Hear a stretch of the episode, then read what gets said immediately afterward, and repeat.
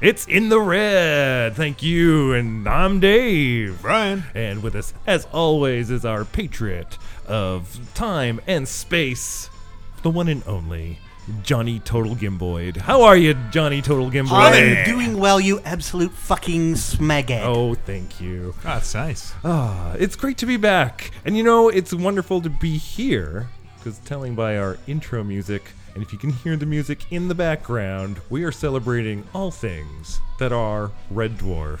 Because believe it or not, the science fiction series originally aired 30 years ago as of February 15th. So, like four Few- or five days ago, ago, yeah. from doing this. Yeah. Um, it celebrated its Yeah, but there's also the whole 30th parallel universe.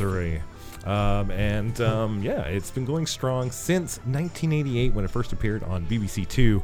Um, this crazy little show that almost didn't become a show. It was four years in development, almost didn't become a thing. It was originally slated to be aired in 86, didn't happen until 88, and yet it's become one of the biggest cult hits of uh, British comedy and science fiction fans alike. Love this show, and uh, I'm no exception to that. And so we're going to do a little trivia, um, Red Dwarf based Oh, trivia. That's right. So dust off your um, your scutters and see where your moon shoes are at because we're going knees Um, deep into parallel universes. I believe there's a lot of Red Dwarf puns you're making there, but I have no idea what any of them are. well, you know, whatever. Just- we'll get to it. All and if you don't awesome. know, well, you won't get a point for it later. How do I on. dust off a cutter? Dust off a scutter? Scutter. A oh, of scutter. course. Yes, the scutter. What is a scutter? A scutter? Well, we'll get to that. Oh shit. well, that's just great. Wait, I know the answer. Do you know? That, oh, what can you answer? What is a scutter? Yeah, Scutter is. Uh, there was two of them, and they're little Fuck robot off, uh, guys that go about the ship and help out in meeting. They Does- have little claws for Lister use hands, and they just help. Yeah, I know who Yeah, they're like is. drones, really, is what they are. You're- But you're- they're on wheels. Does he get points for that? You're a little loud today, Johnny. Sorry. I don't know if he gets points for that, does he? No, he, well, no. It's a it's a preliminary ah, round. Oh, Shit. It's not even. We haven't even started. I'm started. already lose. I'm already game. behind, and we're not even started. It's all good. How's that, Johnny? I don't know. Is that better? I'm a There little we quieter. go. Sounds pretty There, tidy to me. I'll try not to yell as much. Yeah, you do I get tend excited. to. I get a little exuberant You get sometimes. exuberant. It's very excitable. So, what better cocktail? It is cocktail week here on In the It Red. is. Um, if you're familiar with our format, we alternate between a wonderful craft beer and a beautifully Mm. crafted cocktail each week. This week, it of course is Cocktail Week, and uh, we're featuring another spirit from Odd Society uh, Distilleries out on. Powell Street in Vancouver. Um, we've actually used their creme de cassis in this drink. The drink this week is actually called the Red Dwarf. It's the official drink of the show, Extremely a appropriate. Red Dwarf. It consists of two measures of rum, a measure of peach schnapps, uh, two measures of orange juice, a third of a measure of lemon juice, uh, fresh lemon juice preferably. Unless you're going to use that real lemon shit, then eh, why even bother? Just just fucking shoot yourself down. But if you, it's all you got, then do it. Um, and yeah, uh, you shake it in a shaker full of ice, pour it into a glass, and then pour in a third of a measure of uh, the creme de cassis. If you don't know what creme de cassis is, it's a liqueur which um, originally stems from France, um, and it's made from black currant. So it's a blackcurrant liqueur. It Smells amazing, actually. when I did uh, smell the bottle yeah, earlier. so It's let's really uh, nice. dare we say bottoms up or um, Shall we clink? Let's clink on there it. we go. Clink. Yes. There we go. Mm. Ooh. Mm. I don't know if I got any of the cassis. That is potent, It is potent. but it's very nice. It's fucking potent. Uh, Super good though. I'm gonna give it a little stir. Ooh, that really changes the flavor.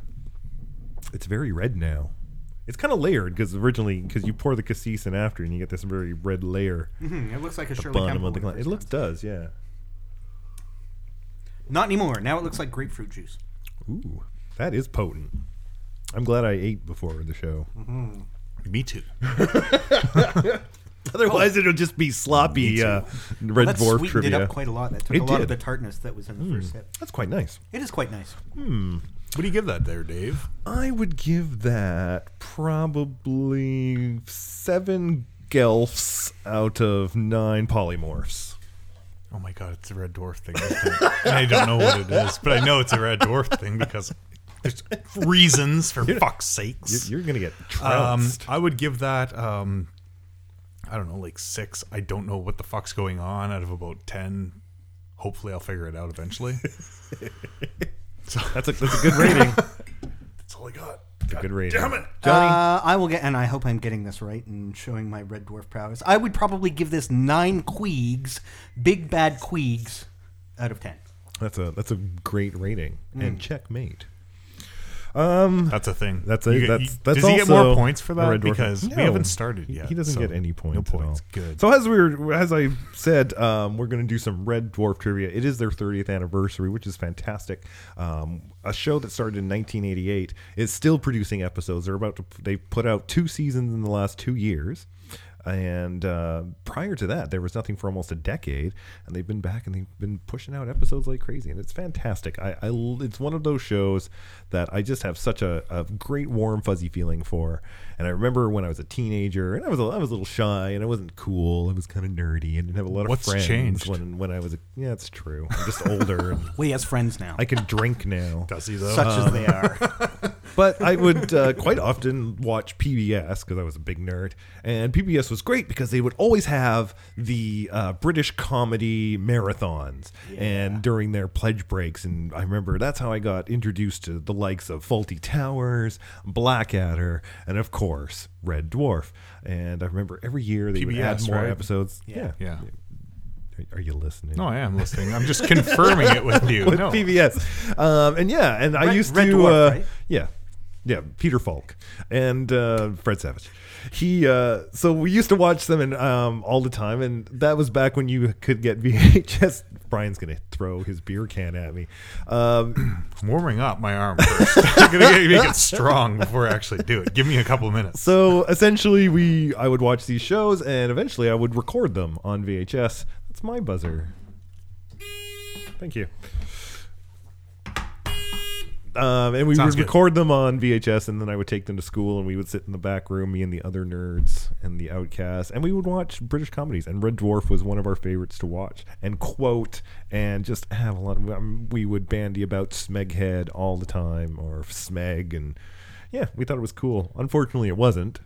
No, but But- 100 percent. The reason I brought up PBS to you again, and then you had to rip on me for Peter Falk and whatnot, which is totally fine. I'm just a little hurt about it, and that, that's okay. You seem a little but butthurt. that's how I learned about Red Dwarf as well, Mm-hmm. and Blackadder, and all the rest was PBS, public broadcasting, and they used to play marathons. You know, Fawlty Towers. They play every single episode over like you know 24 hours or 48 hours, and it was great. Yeah, Red Dwarf. That's the only reason I know Red Dwarf at all. I was into doing trivia with you guys. Was I watched a bit of it, so Oh, might be able to do something. So what we're gonna do is I do have a quite a, a vast knowledge of, of Red Dwarf because I've watched it ad nauseum for, for years and decades essentially, like for three decades. What, really? Just testing. No big deal. Minus a thousand points. They work. Perfect. Okay. So anyway, um, I do have quite a lot of knowledge on Red Dwarf on myself. So I'm not saying I'm I'm Alex Trebek in the amount of knowledge I have, um, but I have outsourced some few other sources for tonight's quiz. I looked onto the actual Dave website, um, which of course is named after the lead character in Red Dwarf. Can you name that lead character? Yes. David Lister. That's correct. One point to Johnny. Uh, Dave Lister is, of course, the main character in Red Dwarf, and for who the station is actually named for. And when uh, Red Dwarf came back, it was on the Dave Network, and they gave it the name Dave because Red Dwarf is going to be its flagship show, much in the way that Simpsons and Married with Children and other of the early Fox shows were the flagship shows for Fox Network back in the in the 80s, I guess mid 80s or early 80s. Uh, so yeah, Dave is base is named after Dave Lister from Red Dwarf, and uh, yeah. So let's start off. Here we go. Um, have you ever asked yourself the question, what if one of your dad's other sperm had made it? Well, then you're very odd. But which bad guy in Red Dwarf had the power to make this happen? Was it the Sperminator, the Judger, the Inquisi- the Inquisitor, or the Adjudicator?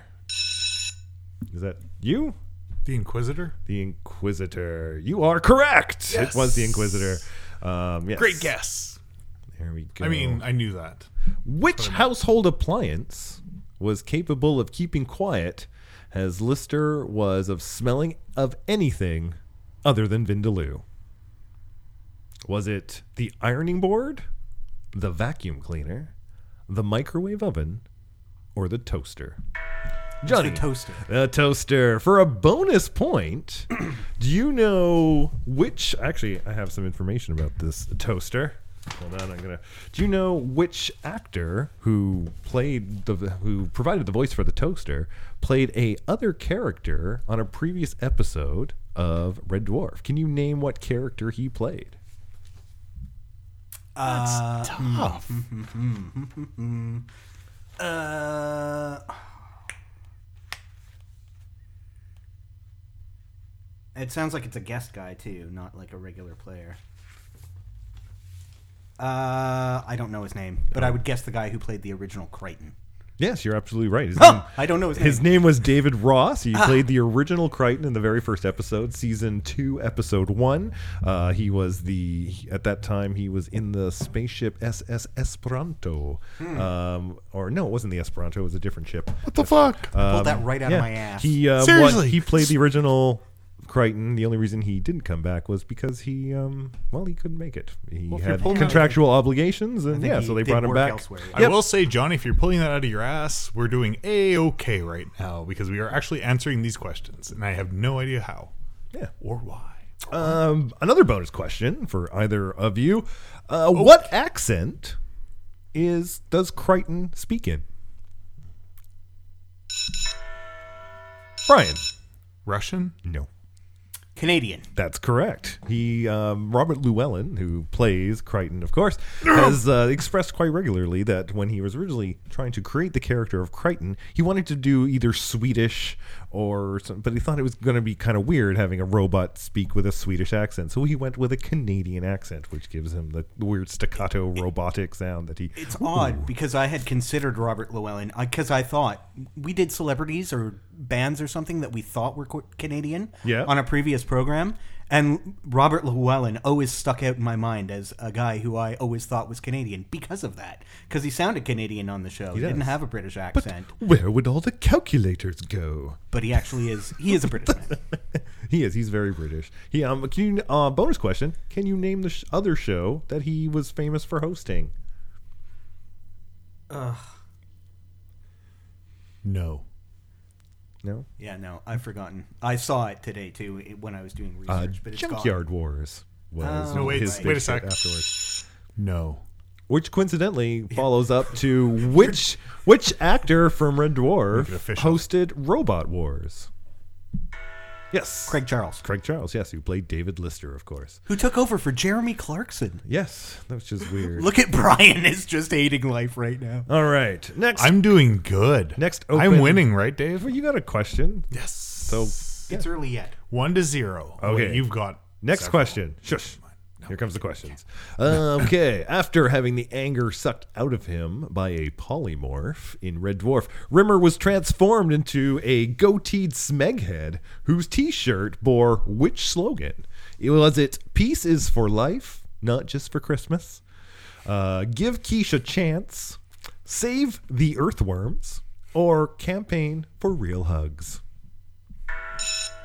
Give Keisha a chance. You are absolutely correct. Thought Uh, yeah. that obscure. the the polymorph of course was uh, a creature who would change shapes and snuck aboard they actually brought him on board in a canister and oh, right. used to change shapes into a ball and whatever but he would suck out he lived by sucking out people's emotions and he sucked out all of lister's anger uh, or not lister's rimmer's anger which turned him into a peace-loving beatnik of course okay next question uh, red dwarf's kryten the mechanoid whose head would make a highly serviceable Dungeons and Dragons die was discovered while working as a servant on which ship?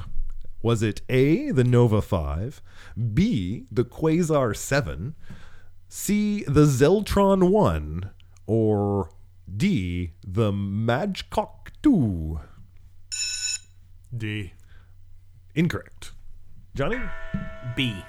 the Quasar 7? I have no idea. no, it was not. it was the Nova. remember what you It said. was the Nova 5. That's God, right. I Damn thought it it. was the Esperanto. That was my I gonna buzz second in early choice, for the dude. Esperanto. my second choice. Do you remember what show he was watching when they first discovered Kryten on the Nova 5? no. Brian? Not a bloody clue, man. He was watching Androids, the intergalactic soap opera of the time. Androids, everybody's Is that a real show, or is that just something they made up for the It was a show that they made up for the show. It was Oh, a. It was a. cool. It was a. A show in a show. It was all. It was the meta. precursor to essentially uh, All My Circuits, which became famous on Futurama. And Dave um, or Matt Groening actually attributes the All My Circuits to the show Androids, which was created on brilliant. Red Dwarf. Yeah, cool. Okay, here we go. What calamity wiped out the Red Dwarf crew and left Lister as the last human living representative of the human race? A radiation leak. You, you're correct, of course. Um, yeah, it was a radiation leak. He was successfully he was put into radiation for A radiation Do you know how many years he was left in radiation? Like three million or something? That is correct. It was three million years. Originally scripted, it was supposed to be over eight billion years. And they changed it because they were like, well, eh. it seemed a little ridiculous. Uh, it- they wouldn't want to be absurd in the show at all. So, yeah, no, that's it true. Believable. So, for a bit of a laugh, it gets a little lonely in space. So, Holly decided to take on an alter ego. In a so fearsome, he made Lord Sugar look like a big hairy girl. What name did this evil Holly go under? I'm not even going to be able to read them out. You're going to guess? Is it Queeg? It is Queeg. That is correct. I, I already answered that. There you go. Uh, that was a great episode. He was, of course, originally playing che- chess, and then he takes over and the thing, and it was all just a big joke. oh, Holly. Holly, of course, was the ship's computer, played by which actor? Uh, Norman Lovett. Yes, that is correct. Um, he, of course, played Holly in the first season, the second season, and reprised his role much later on. Um, but yeah, so he's he's the original Holly, that's for sure. In Red Dwarf Land, virtual reality headsets weren't just a rubbish '90s phenomenon like the Blue Notes or the Blue Tones. Thanks to this technology, the cat became a blinged up gunslinger called A. Brett Riverboat. B. The Riviera Kid. C. Dangerous Dan McCrew. Or D. The Cat with No Name. Yes, I'll try Dangerous Dan. that is incorrect. Brian, you want to take a stab at it? Well, golly, uh, I guess I should. Um, I'll go with A. Brett Riverboat? Yes. That is incorrect. The correct answer is The Riviera Kid. Um, in the famous episode, which actually won them their first BAFTA award and nomination. Um, A where- genuine where they, BAFTA? uh, where they were well it's the british american film and technology award or british arts and film arts film and technology award. Isn't that what bafta stands for? I have no idea. um, it's one of the most critically acclaimed episodes uh, and it is a great episode. I can't remember the name of it at the moment because people keep whispering weird words in my ear. Uh, anyway, as we go on, what is Arnold Rimmer's middle name? Is it Hitler, Napoleon, Judas, or Genghis? Genghis. Incorrect. Judas. It is Judas. Arnold Judas Rimmer, of course, with his uh, swimming certificate on Gazpacho Soup Day. Okay. Gazpacho soup. Who did the Red Dwarf crew help to assassinate himself in a time travel plot so convoluted it was enough to make Stephen Hawking give up physics and take up advanced Ludo instead? Was it Gandhi, J.F. Kennedy, Julius Caesar, or Honest Abe Lincoln? Lincoln. Incorrect. Johnny? JFK. It was JFK, which is funny because there's a whole episode where um, they actually made a statement about not being able to help JFK not get shot. Oh crap! My mind's gone completely blank now. Uh, Anyway, Hey Dave, how's the game going, and why am I winning by such a large margin? I don't I know. just wanted to ask that. Does it question matter? Here. Well, we're just doing an update here, right? no, I, nobody cares what the score is, I but do. you apparently. Um, isn't it great when good things come back? Flares, Rick Astley, and the mining ship Red Dwarf, which was recreated complete with its entire crew. What brought them back to life? Was it nanobots, um, an evil alien race, God, or Kryten's older brother? No idea. Alien race. No, it was nanobots. Um, and there was an episode which involved, of course, Kryten had um, the episode was called "Angels and Demons."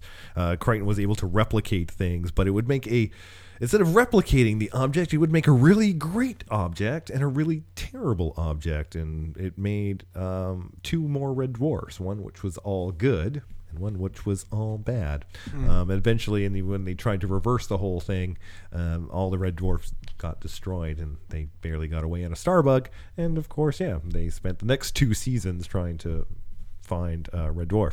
Funny story is the fact that the reason they wrote it like that was because the actual Red Dwarf spaceship, which they used in the intro, um, was destroyed and lost. So they didn't have one for the season. So they actually had to rewrite the new season to have them just on Starbug. So it kind of worked out in the end for them, I suppose. Uh, but yeah, but then they eventually did find it, and it was put together by nanobots that um, Kryten had built. Uh, it would pain Red Dwarf's cat to admit it, but he owes his very existence to Lister, uh, the human equivalent of a used sock, because of course when Lister was locked up in stasis, the safe was sealed safely into the ship's hold, hold, not hole, um, or more accurately to Lister's pet, from which the cat evolved. Do you know the name of the of Lister's cat that was sealed up? Was it Dracula, Doctor Jekyll, the Yeti, or Frankenstein? Johnny? It was Frankenstein. It was Frankenstein. Uh, he had he got it while he was on shore leave. Sure, it still works. Sorry. There we go. Um, what do we got here? Yeah. So of course the cat, and uh, if you know the story of Red Dwarf, essentially, yeah, they were sealed in the hole. The cat was is, wasn't. Um, they were exposed to radiation, and they were left on. They basically kept the cat was pregnant at the time, gave birth, and of course over. Three billion years on a spaceship in the middle of nowhere, the cat's evolved into a whole new species, and hence the cat was left behind. Do you remember? Actually, we'll get to that question later. Let's go with this one. As if Rimmer being a hundred proof git wasn't enough, he once went totally insane and stalked the Red Dwarf, Red Dwarf crew with a malevolent hand puppet. What was this arch villain known as? Was it Sergeant Kill 'Em All, Doctor Clump, Mister Fibble, or Madame Gucci? Anyone? Jesus. I will try Mr. Fibble. It was Mr. Fibble. Notoriously, he's, they left him in. Uh, of course it was. They went out and then they came back. They were left in quarantine, and he goes absolutely mad. He's got the weird hat, and he's got that Mr. Fibble says that he doesn't like you very much. Yes, and his eyes would turn red, and he would shoot lasers out of them. Oh, Mr. Fibble. In Red Dwarf, Rimmer once fell under the mistaken but trauma- traumatic impression that his mother and Lister played unthinkable sex games with which foodstuff? Was it Crunchy Nut Cornflakes, Alphabety Spaghetti, Potato Waffles, or Pop Tarts? Brian, Alphabety spaghetti. you're correct. It was Alphabety Spaghetti. I am alive. Okay, you've heard of Honor Among Thieves? On Red Dwarf, it was more a case of friendship among smegheads. As a special treat for Kryten, on when he eh, this is actually in an episode where he found out that he was going to be replaced by another android they decided to give him a going away party and holly knocked up a sort of android cocktail consisting of vimto and what was it excuse me diesel antifreeze liquid nitrogen or hydrochloric acid brian Antifreeze. incorrect Damn. Antifreeze. incorrect It is liquid nitrogen. Pangalactic Gargle Blaster.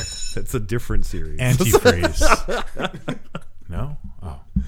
Oh, yeah, we're ahead of that now. Sorry. Um, coming back to the scutters, which we talked about earlier, which were kind of like the little mechanoid creatures that would help um, out on the ship, help um, paint and. They were drones. They were drones, yeah. They were basically like a, a bendy thing with a three prong hand on the end. They were Sounds like my wife. incompetent. It's an early Mars rover. yeah. Or uh, or what do you call them? Those Zumbas. Zumbas? yeah, a Roomba. Roomba? Roomba. Roomba. Roomba. It's basically a Roomba. Fantastic. Sort of. It was Um, actually because they used the dust. Stab him! Stab him! Stab him! Oh, have you met our Scutters? His name's Stab him. He's trying to get him to stab the Lister's conscience with a syringe. His name's Stab him. Uh, the Scutters, of course, were Red Dwarf's maintenance robots, led luckless, trundling, monotonous lives. In other words, they were a lot like humans, and even worshipped a human film star. Who was that film star? Was it Kim Basinger? Norman Wisdom, Chevy Chase, or John Wayne? Brian, John Wayne. you're absolutely correct. It was John Wayne. In fact, there's a famous scene where uh, Rimmer's bad, looking for the cat and peeps into the uh, into the uh, the cinema that they had on the ship, and there's the Scutters watching John Wayne movies, and of course they give him the old raspberry two finger salute. Must have looked like Mystery Science Theater. Yeah, Which was pretty much. In. In Red Dwarf, Lister's kitchen prowess is pretty much limited to knocking up incredibly hot curries like Vindaloo's. Despite this, he once went all Heston and trained his to pass his chef's exam. But why? Was it to outrank Rimmer, to impress Captain Hollister, to seduce Kochanski, or out of sheer maddening boredom? Johnny. to outrank Rimmer. That is correct because he was sick of Rimmer being an officer and him being of higher rank. So what better way? The cook was actually a high rank. He of course then like totally like plots it and fucking chubs it because yeah, at the end of the day he doesn't really give a shit. so he's quite happy. Um, also that's and of course then by then Rimmer's also cloned himself and there was two Rimmers which was terrible. Ay, ay, ay. And Red Dwarf, Lister once found himself pregnant after sleeping with a female version of himself. As one night stands go, that's pretty rough. But when what led the crew to the parallel universe in the first place? Uh, was it the chocolate vending machine, a wormhole, the Kryten Continuum operator, or the Hollyhop drive? Anyone? I'm thinking. Oh, Wormhole. incorrect. The Hollyhock Drive. That's correct. It's the Holly Hop Drive, created, of Holly course, by Holly. It was a large box with a button, and he's like, "Here, hit the button," Drive. and they did, and they ended up in a parallel universe where they saw the exact opposite of each other, including female versions of Rimmer and, of course, Lister. And instead of the cat, he was a dog. Ah, oh, hilarity ensued, and of course they got drunk, and Lister gets pregnant. There was female Holly as well. There was a female Holly, that's correct, who then became female Holly. Uh, what sort of creature fooled the Red Dwarf crew into thinking their the whole their whole time on the ship was a video game, and that Lister was in fact a highly feared police chief? Was it A a tadpole? B oh crap. Hold on. Ah, Yes, it was crap. This Never man reads from cards. I've actually lost the whole thing now. Was it a tadpole? A giraffe? Was it a squid? Or a shark? Shark. Incorrect. Damn. Yes? a tadpole. No. Incorrect. It was the Despair Squid. Uh, the episode where they actually go down into the. That was the. Um, what was the ship I had said earlier? Esperanto. The, The tadpole. Esperanto, yes. The Esperanto ship, which was at the bottom of a huge uh, lake planet or ocean planet. Uh, they get on there, and of course, they find that everybody has committed suicide, which seemed really weird. Even the fish around them had committed suicide, tried to kill themselves.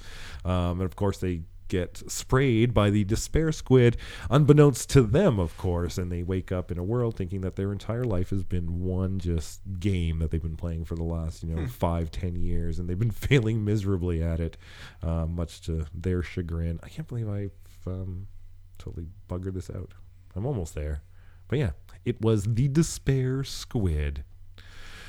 Of Um, course, everybody knew that though. I which mean, alternative? Yeah, it's true. The alternative version of the cat had a bowl haircut, outsized teeth, and all the sexual charisma of a spam sandwich. What was his name? John Spam. No, Duane Dibbley. you are correct, Duane Dibbley. I don't want to be sure Duane Dibbley. Who the hell's Duane Dibbley?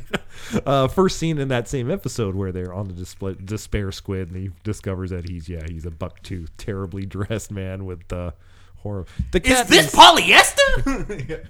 it's so good. That's right. It's a great. He loses his shit because he's not fashionable. at It's true, and the cat is rather fashionable. Mm-hmm. Um, apparently, when um, Doug Na- series creators Doug Naylor and Ed By decided to create the show, they were talking about John Jules Hall. Not no John Danny John Jules. Dan, Danny John Jules. Thank you very much. Um, and how they wanted him, and he most of the people that were on Red Dwarf were not established actors at the time. Hmm. Uh, the only one that really had any acting experience was, of course, uh, Chris Barrie, Chris who Barrie. played uh, who played Rimmer. Who had been on a bunch of comedy things. Um, Yeah, David Lister or Craig Charles. Charles was a poet, right? He was a like, poet, kind and he did like, some stand-up political comedy. kind of slam kind yeah, of poetry in a way. Danny John Jules was a professional Maybe not slam. dancer, and Yeah, um, and a singer. Robert Llewellyn. I'm not even sure what he used to do, but he came not until he like was the also on a sitcom season. prior to that that was really bad. I That's true.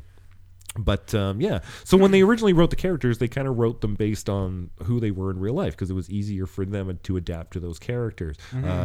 Uh, uh, Craig Charles, of course, admits that he's kind of a lazy bastard and he doesn't like to clean himself very much. But he doesn't like curry or beer. But he doesn't like curry and he doesn't like beer, which is kind of weird. Um, Danny John Jules, of course, uh, did have a very extensive suit collection, and he talked about it in when he first got interviewed for the role of Cat and how he really likes to dress up and look good, and so they wrote that into, and it works into being a cat because cats are very vain, and it's a Apparently, when character. he showed up to his in, uh, to his uh, audition, Mm-hmm. he was half an hour late, and he didn't really know that.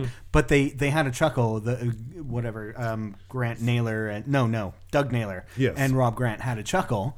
Um, because like a cat, he was oblivious to the fact that he was half an Yeah. hour late, and he just like carried on nonchalantly and blew them away. He was the only person they'd seen audition for the role, and they were like, "Yeah, that's the guy." Yeah, they basically gave just like a him. cat, half an hour late, doesn't give a shit.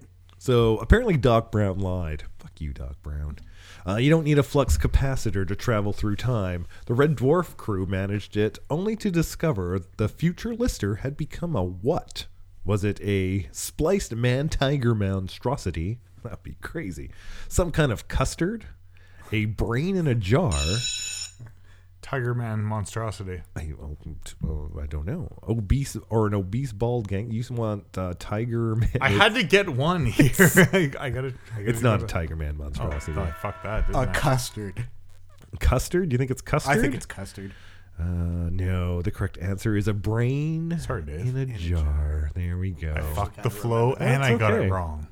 Um, At least if I got it right, I would redeem myself a little bit. But good lord, Oh, You're doing fine. We're almost Oh, on par. For stop. goodness sakes. we're tied right now. That's what Dave said, anyways. I haven't said shit. Yeah, We're not keeping score. Really. The uh, there we are. It's tied. Ace Rimmer, I'm winning. what a guy. Um, of course, was known for mounting the smoke kipper industry with his famous catchphrase, "Smoke me a kipper, I'll, be, back. for breakfast." Uh, what a guy. Gone, uh, but uh, unfortunately, he was mortally wounded or fatally wounded while rescuing which unfeasibly named royal in Red Dwarf? Was it Prince Vix, Princess Bonjella, King Aspirin, or Queen Nurofen? The princess. Princess Bonjella? Yeah. You are correct. It is Yeah. Princess Bonjella. I did not know that one, actually. In Red Dwarf, I guessed it made sense because he's like the knight in shining armor kind of guy. So it made sense that he should be rescuing a princess. It's very true. In distress. In Red Dwarf, who became an intergalactic version of Rupert Murdoch, only without the later's impeccable integrity and sense of fair play, by creating a TV channel showing such classics as Woman Shower Night. Was it Lister, The Cat, Kryten, or Rimmer? The cat? Incorrect. I'd go with Kryten. It was. It was Kryten TV. Uh, it was uh, I believe it was season eight or nine. Was it eight or nine? I think it was eight, where they ended up on the prison ship, and they were all like, Kryten was actually locked up with all the women because, of course, he doesn't have genitals, so they figured he would be better off with a bunch of women.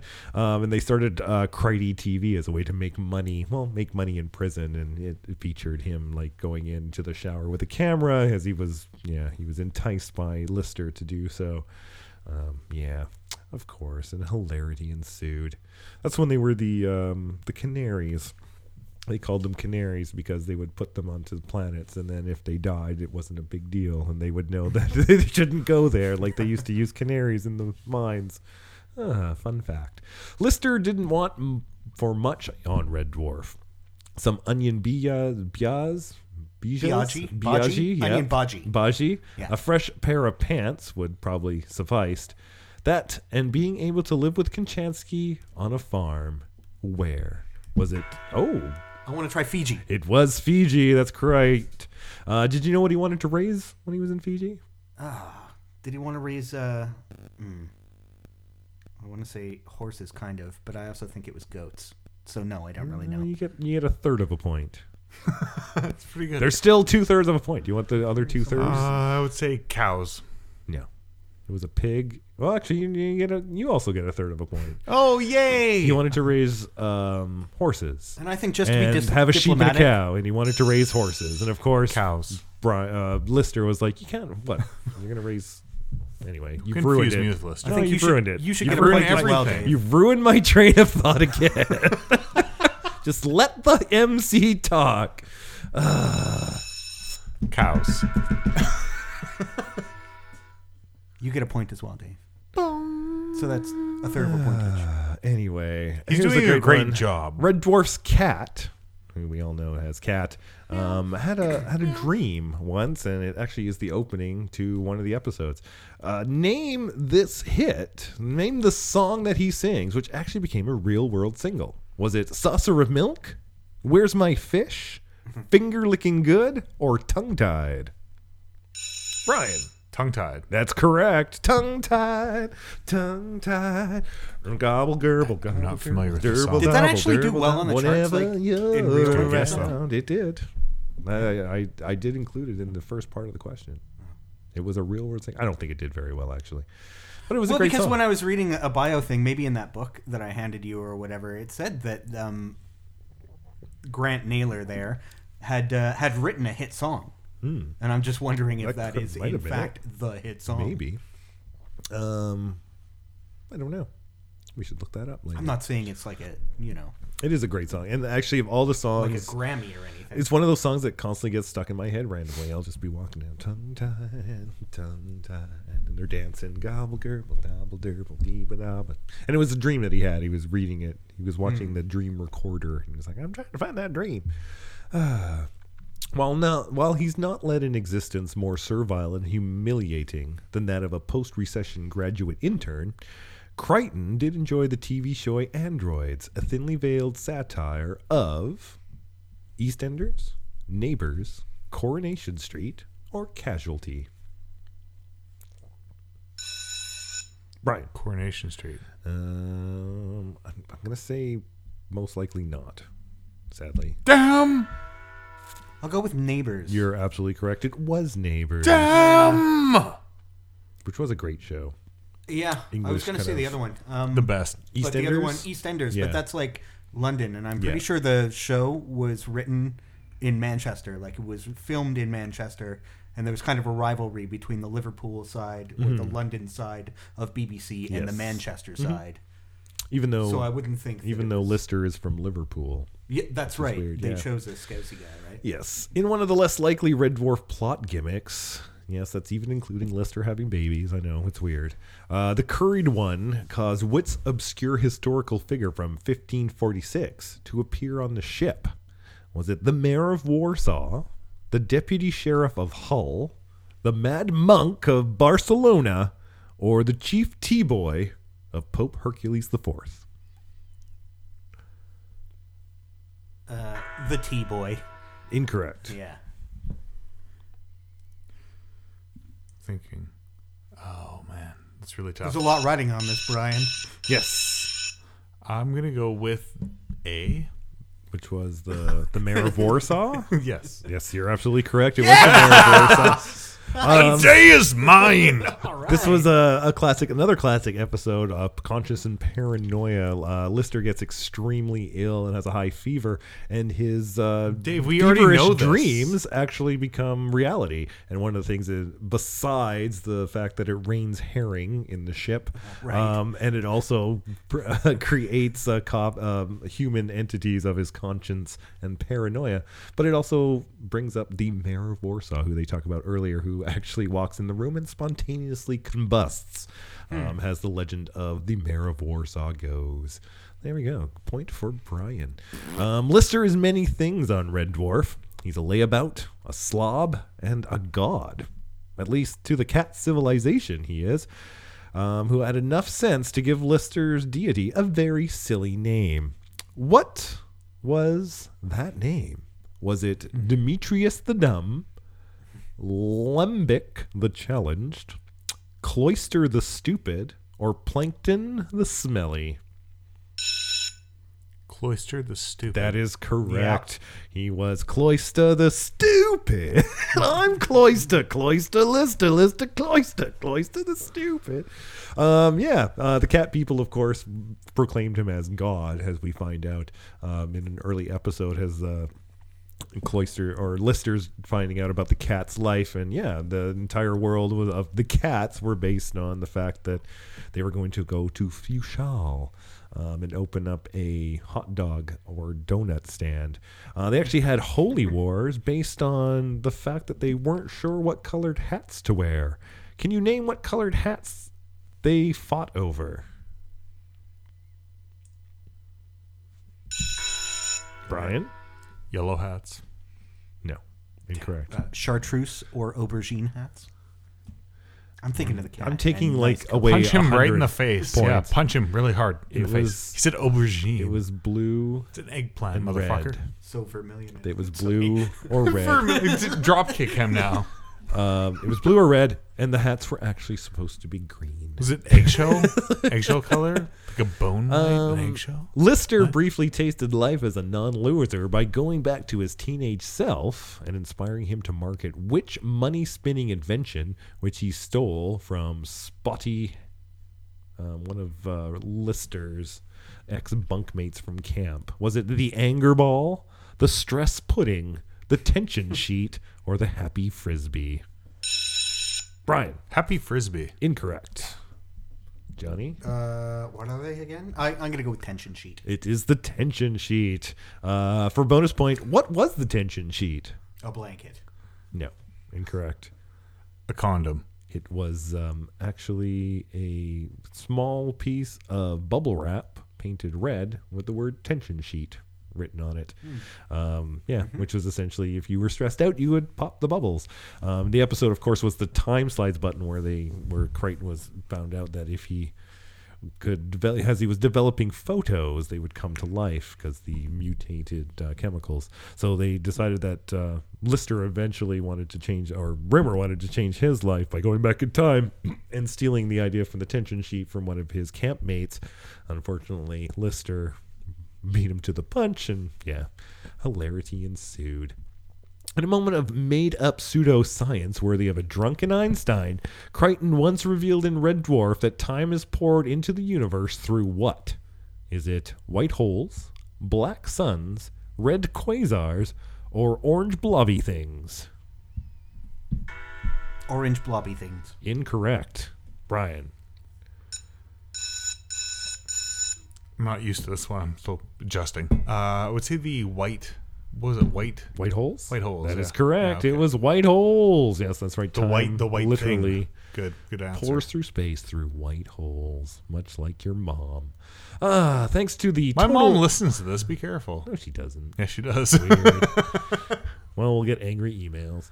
Thanks, Sorry, Mom. Thanks to the total immersion video game Better Than Life, the cat was able to create a few girlfriends for himself in Red Dwarf. In his unusual restrained style, he opted for a mermaid, and who else? Was it Helen of Troy, Cleopatra, Michelle Pfeiffer, or Marilyn Monroe? Marilyn Monroe. That is correct. Uh, for bonus point, the mermaid that the cat uh, conjures up is it a fish top and human bottom or a human top and fish bottom? Fish top human bottom. You got it, of course. He's a cat. Uh, Marilyn Monroe is actually a ongoing reference throughout Red Dwarf, um, including the last night, uh, the aforementioned episode where it was apparently Kryten's last night. They build him a sex robot that's supposed to look like Marilyn Monroe and looks more like a fat man in drag in a bad robot costume. Um, which Kryten's like, "Oh, she's lovely. I can't wait." um, and then it explodes and all kinds of fun. And of course, there's uh, posters of Marilyn Monroe in Dave Listard's quarters, and as well as he's been referenced quite often on during the show. And for good reason. She's kind of a sex pot. Um, and when you're l- deep in space, what do you need on your mind? Well, sexy women, I guess. Floating around in deep space doesn't just seriously hamper your chances of getting decent mobile phone reception. It also plays havoc with your sex life, believe it or not. Which is perhaps why Lister and the cat developed an unfortunate crush on which on oh, in crush in Red Dwarf on Margaret Thatcher, Olive from On the Buses. That's a terrible one. Uh, Wilma Flintstone or the Caramel Bunny. Brian, Caramel Bunny. incorrect. Wilma Flintstone. It sure was. There, in fact, uh, there's this episode I think in season six where they have a whole conversation about who's sexier, Wilma or Betty, and of course it ends up being Wilma. Uh, thanks to the gene-bothering powers of a DNA modifier, the Red Dwarf, bleh, the Red Dwarf crew managed to turn a mutton vindaloo into a large and presumably delicious monster. What was the only thing that could harm it? Was it bazookoids, a mango lassi, fire, or lager? Lager. Of course, because how else do you kill off a Vindaloo with lager? Um, yeah, they throw uh, vin- somehow uh, they found a pretty DNA making machine, and it actually splices DNAs and makes creatures out of them. And sure enough, they make a monster made out of uh, mutton Vindaloo. And the only way they um, Lister's actually been shrunk, I think, and he's been turned into almost like a little RoboCop thing. And he's like lager, and they start just throwing lager at the thing, and it dies. Ah, crazy. Uh, the appearance of which hollow ship in Red Dwarf caused Rimmer to go all Humphrey Bogart and sacrifice his chance at happiness out of love for a fellow homo- hologram? Was it the Rapture, the Enlightenment, the Discovery, or the Oblivion? the Enlightenment. Uh, yes, you are absolutely correct. Um, it was a ship full of holograms that were there for the express purpose, but to bring enlightenment to the world. And ultimately, they were asked to. Lister was asked to join them, and he was like, eh, "No," even though he got to have sex for the first time, ever. well, second time ever. Um, yeah. um. Oh, that's an interesting question. Uh, the Master, of course, is well known from Doctor Who, uh, which is kind of funny because a lot of people this would directly kind of competed with Doctor Who when it first came out. Doctor Who was still kind of around. It was in its. It wasn't doing well. It was in its kind of le- later years in '88. Um, but the Master, of course, was a famous Doctor Who villain. Um, but he's dead to us now. We're talking about the Master from Red Dwarf, and who was that? Was he a deranged, delusional alien tramp? an android vastly superior to Kryten, a manifestation of Rimmer's self loathing, or a chef at Lister's favorite takeaway? A manifestation of Rimmer's self-loathing. You are absolutely correct. He was. Um, yeah. And he kind of tracked them down. and everybody's like, oh, who is this guy? And all they had to do was knock Rimmer unconscious so that he would stop following them. Everyone loves Starbug. Um, of course, Starbug was the little ship that you could fly out of Red Dwarf, and that was kind of like an green, and it looked pod, like really. a and it looked like a bug. it was actually a great little thing. Uh, Starbug, but a spare thought for the original shuttlecraft, which was sidelined by Red Dwarf's writers so ruthlessly it would almost make you cry. What was its name? Was it the Blue Midget, the Purple Panther, the Red Devil, or the Pink Rod? The Right. pink rod. Incorrect. Uh, I'd go with Red Devil. No, it was No, the Blue felt bad about that Midget. I was thinking It was the Blue Midget. Ah, that's cool. Right. Uh, Red Dwarf has its share of celebrity cameos. Not very good ones, but hey, you know, whatever. uh, you could sell these ones in Poundland, basically. Who played the GELF chief, whose daughter Lister was compelled to marry? Was it Lionel Blair, Andy Crane, Ainsley Harriott, or the guy from the Cillit Bang ads? I will select Ainsley Harriott only because he's the only one I've ever heard of. It was Ainsley Harriott. uh, Really? the terrible celebrity chef that has plagued Britain for years. Ainsley Harriott played a GELF chief in one episode uh, where he actually got married off to Lister. Um, bonus points. What does GELF stand for? Yeah. Anyone? No? No. Uh, genetically engineered life form. Yes. Mhm. Jesus Genetically Christ. Engineered life form. The Red Dwarf crew were reunited with Kochanski in a strange parallel universe where Kochanski herself sounded considerably less Scottish. what was the other difference? Um, A. Lister was a hologram. B. Rimmer was gay. C. The cat was a dog. Or D. Kryten was a military kill droid. Cat was a dog. Incorrect. Uh, hmm, the Lister one. Lister was a hologram. You're actually correct. Lister was a hologram. And I'm pretty sure Lister was gay also in that episode, but he was a hologram. Um, yeah. But uh, it was a weird episode. That's where actually Kochanski comes back. Um, and of course, there's a lot of kind of upheaval between him and Rimmer. Rimmer then leaves the show the next season uh, due to the fact that he had other obligations, and Kochanski took his place. And many people say that those episodes are some of the worst episodes, but you know what? I, I love them all. So I'm Yeah, neither one to say or not. season She was myself. the second person to play Kochanski. Yeah. Um, but she was quite well. There's some great episodes. There was a whole episode where they get stuck in the um, the heating ducts and they're trying to get through. I love that episode. Postmodernism used to be a pretty rare and sophisticated thing. Now it's as common as Kerry Katona.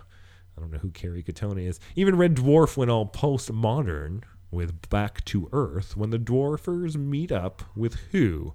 Was it Craig Charles, Danny John Jules, Chris Barrie, or Robert Llewellyn? Brian. Danny John Jules. Incorrect.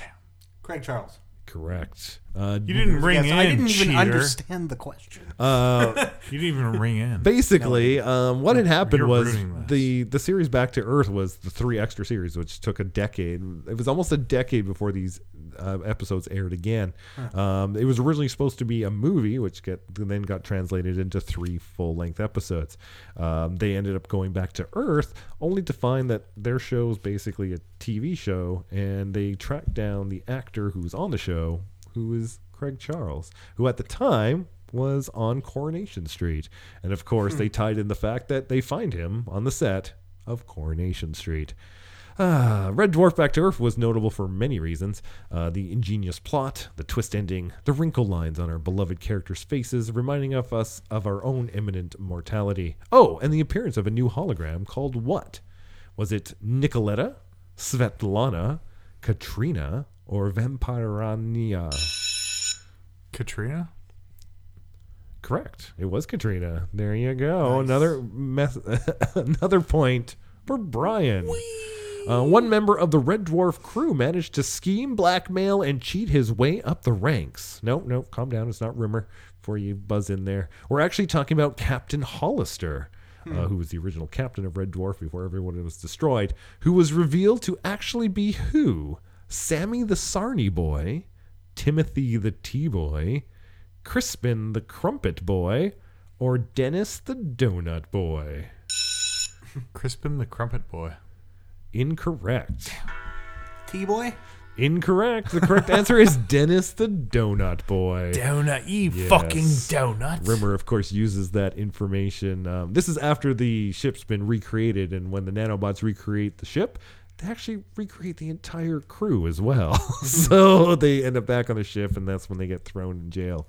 Um, and they, you know, basically Rimmer tries to bribe his way back to the top um, to find out that Captain Hollister did the same. We got five minutes. Oh my goodness. Um, well, we'll make it. Red Dwarf's Lister and Tony Blair have a lot in common.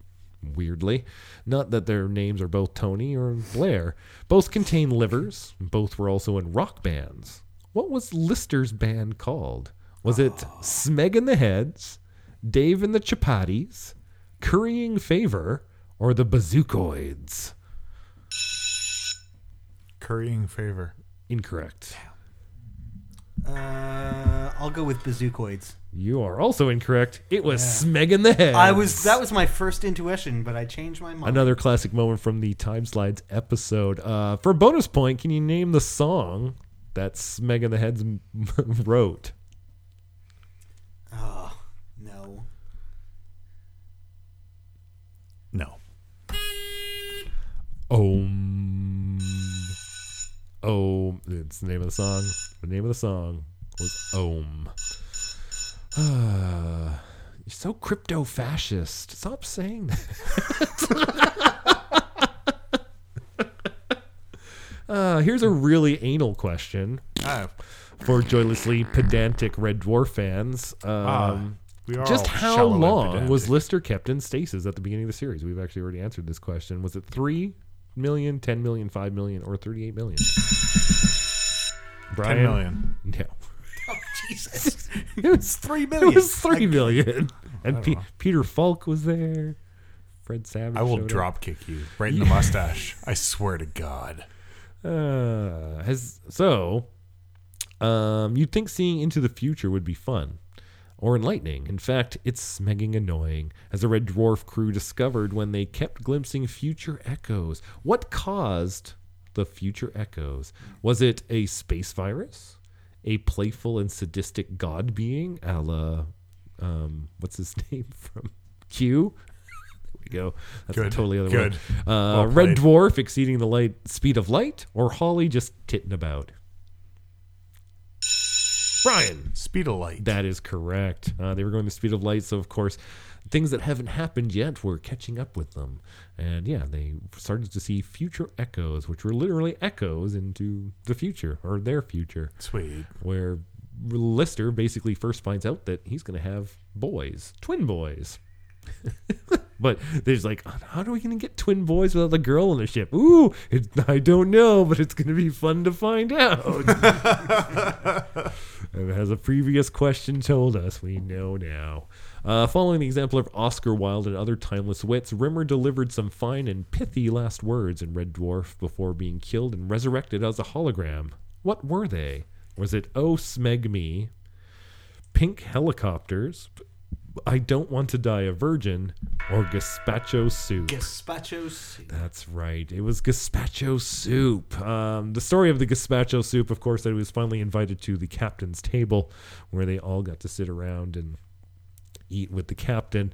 Um, the first course was gazpacho soup, um, which came and it was ice cold.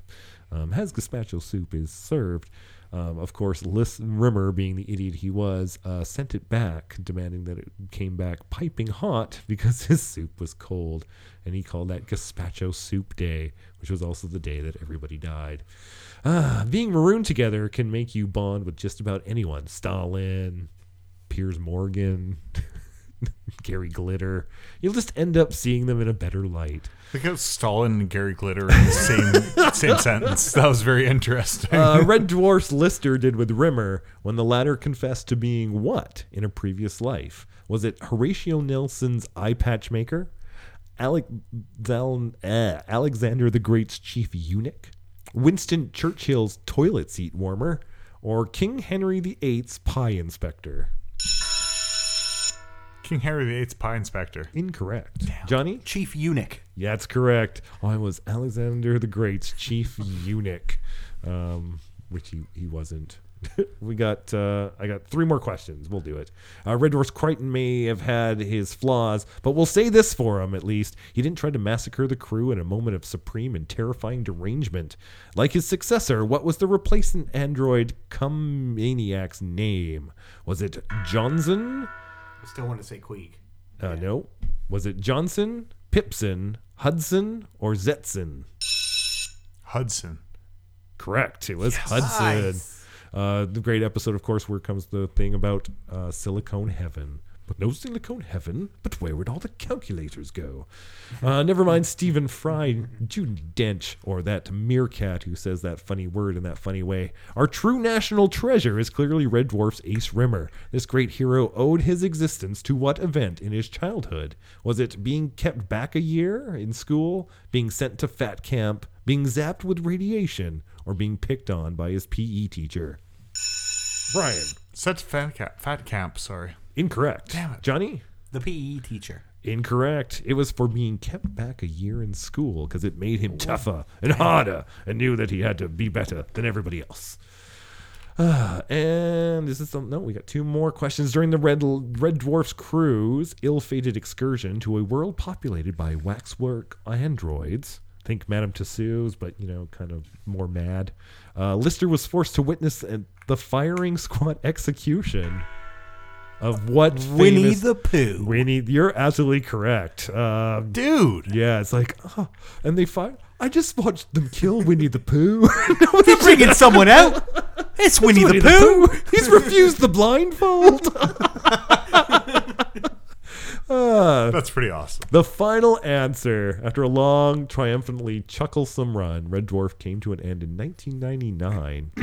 Until we resurrected the show on Dave with Back to Earth and Red Dwarf 10, and of course 11 and 12 now. Uh, the very last scene belonged to Rimmer. Who did we see him kick in the unmentionables? Was it Lister, Hitler, Death, or series co creator Doug Naylor? Brian. Death. Absolutely correct. It was death. And it was a fitting end. So there we go. That's it from there. Um, another funny little tidbit story before we end. Patrick Stewart was originally going to be um, involved in the show. the and he decided not to because he had previous engagements. Um, and he then went on to, of course, do um, Star Trek Next Generation. But one day he was at home flipping through the channels and he caught Red Dwarf. And he honestly thought that it was trying to mock next generation. So in a mad attempt, he called his lawyers to, you know, be like, "Hey, like we got to get on these guys. They're they're ripping us off, and they're Make trying it to they're so. making Make make, it it so." so. Until he put the phone down and started watching the show, and was actually quite titillated Hmm. about how hilarious the show was, and became an avid fan. I'm pretty sure Alan Rickman was also considered. Alan Rickman was the, uh, considered. show. yeah, he was, but of course, it um, I believe he was originally wanted to Rimmer, wanted him to play Rimmer, um, but of course, the the problem with that was they didn't want predominant um, film actors if the show got popular, because it would be hard to schedule them to do the show and do their films. So there we go. Uh, I'm going to tally up the scores, and at the end of the day, well. The only thing that wins is the wide expanse of space. So here we are. so, Well from put. me, Dave Lister, I am Brian Rimmer, Rimmer. and of course Rimmer. I don't Johnny like the last name Rimmer. It's un- uncomfortable for me. Johnny Gimboid. Um, that's it from us. Go and watch Red Dwarf. Download it. It's on YouTube. You can find it anywhere. It's, it's Absolutely. definitely worth the time to watch. Um, and then next time you can watch, listen to this episode and maybe get some fucking answers right. Um, but yeah, you guys did great. It was fun. It brought back a Super lot of good, man. memories. Super Uh, good. don't forget to follow us on Instagram, Facebook, and all that other shit. And listen to us on Stitcher, Tuned In, and iTunes. and keep listening, you know. Oh, and People from like Japan and stuff. If you're learning English, this would probably be the worst Oh, example of English you could ever get. But try the us out. Keep listening. We love you guys. Thank you. Everybody all around the world that listens. Super cool. Yes, thank you. 30 years of Red Dwarf, and I can't wait for the next season to come out. So good night from us here in the Red. Good night, and be with you, and we'll see you next week. Goodbye. Happy birthday, Red Dwarf. Happy birthday, Red Dwarf. Gazpacho soup. I can't stand